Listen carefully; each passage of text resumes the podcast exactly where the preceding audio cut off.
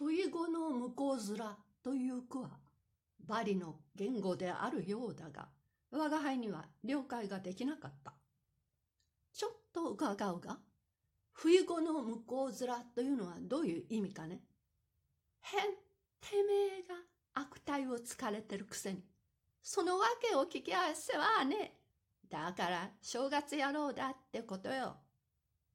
正月野郎は指摘であるが、その意味に至ると、冬語の何とかよりも一層不明瞭な文句である。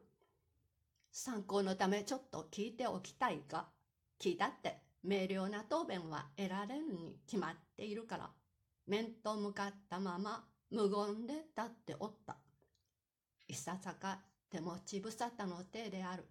すると突然、黒のうちの神さんが大きな声を張り上げて、おや棚へあげておいた鮭がない大変だまたあの黒の畜生が取ったんだよ本当に憎らしい猫だっちゃありゃしない。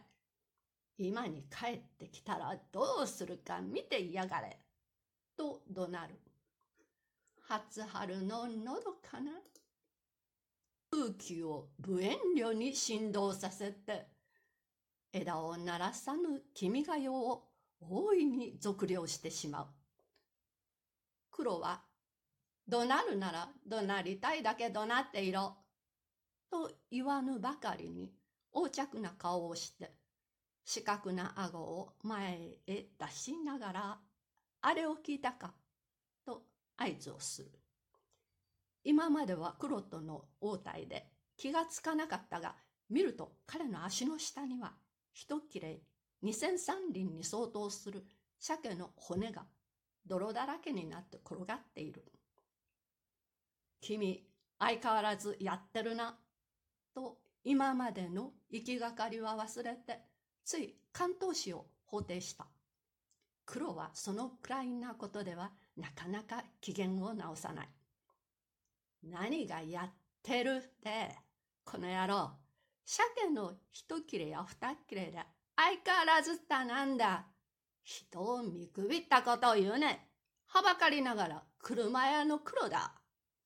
と、と、腕まくりの代わりに右の前足を坂に肩の辺までかき上げた。君が黒くんだということは、初めから知ってるさ。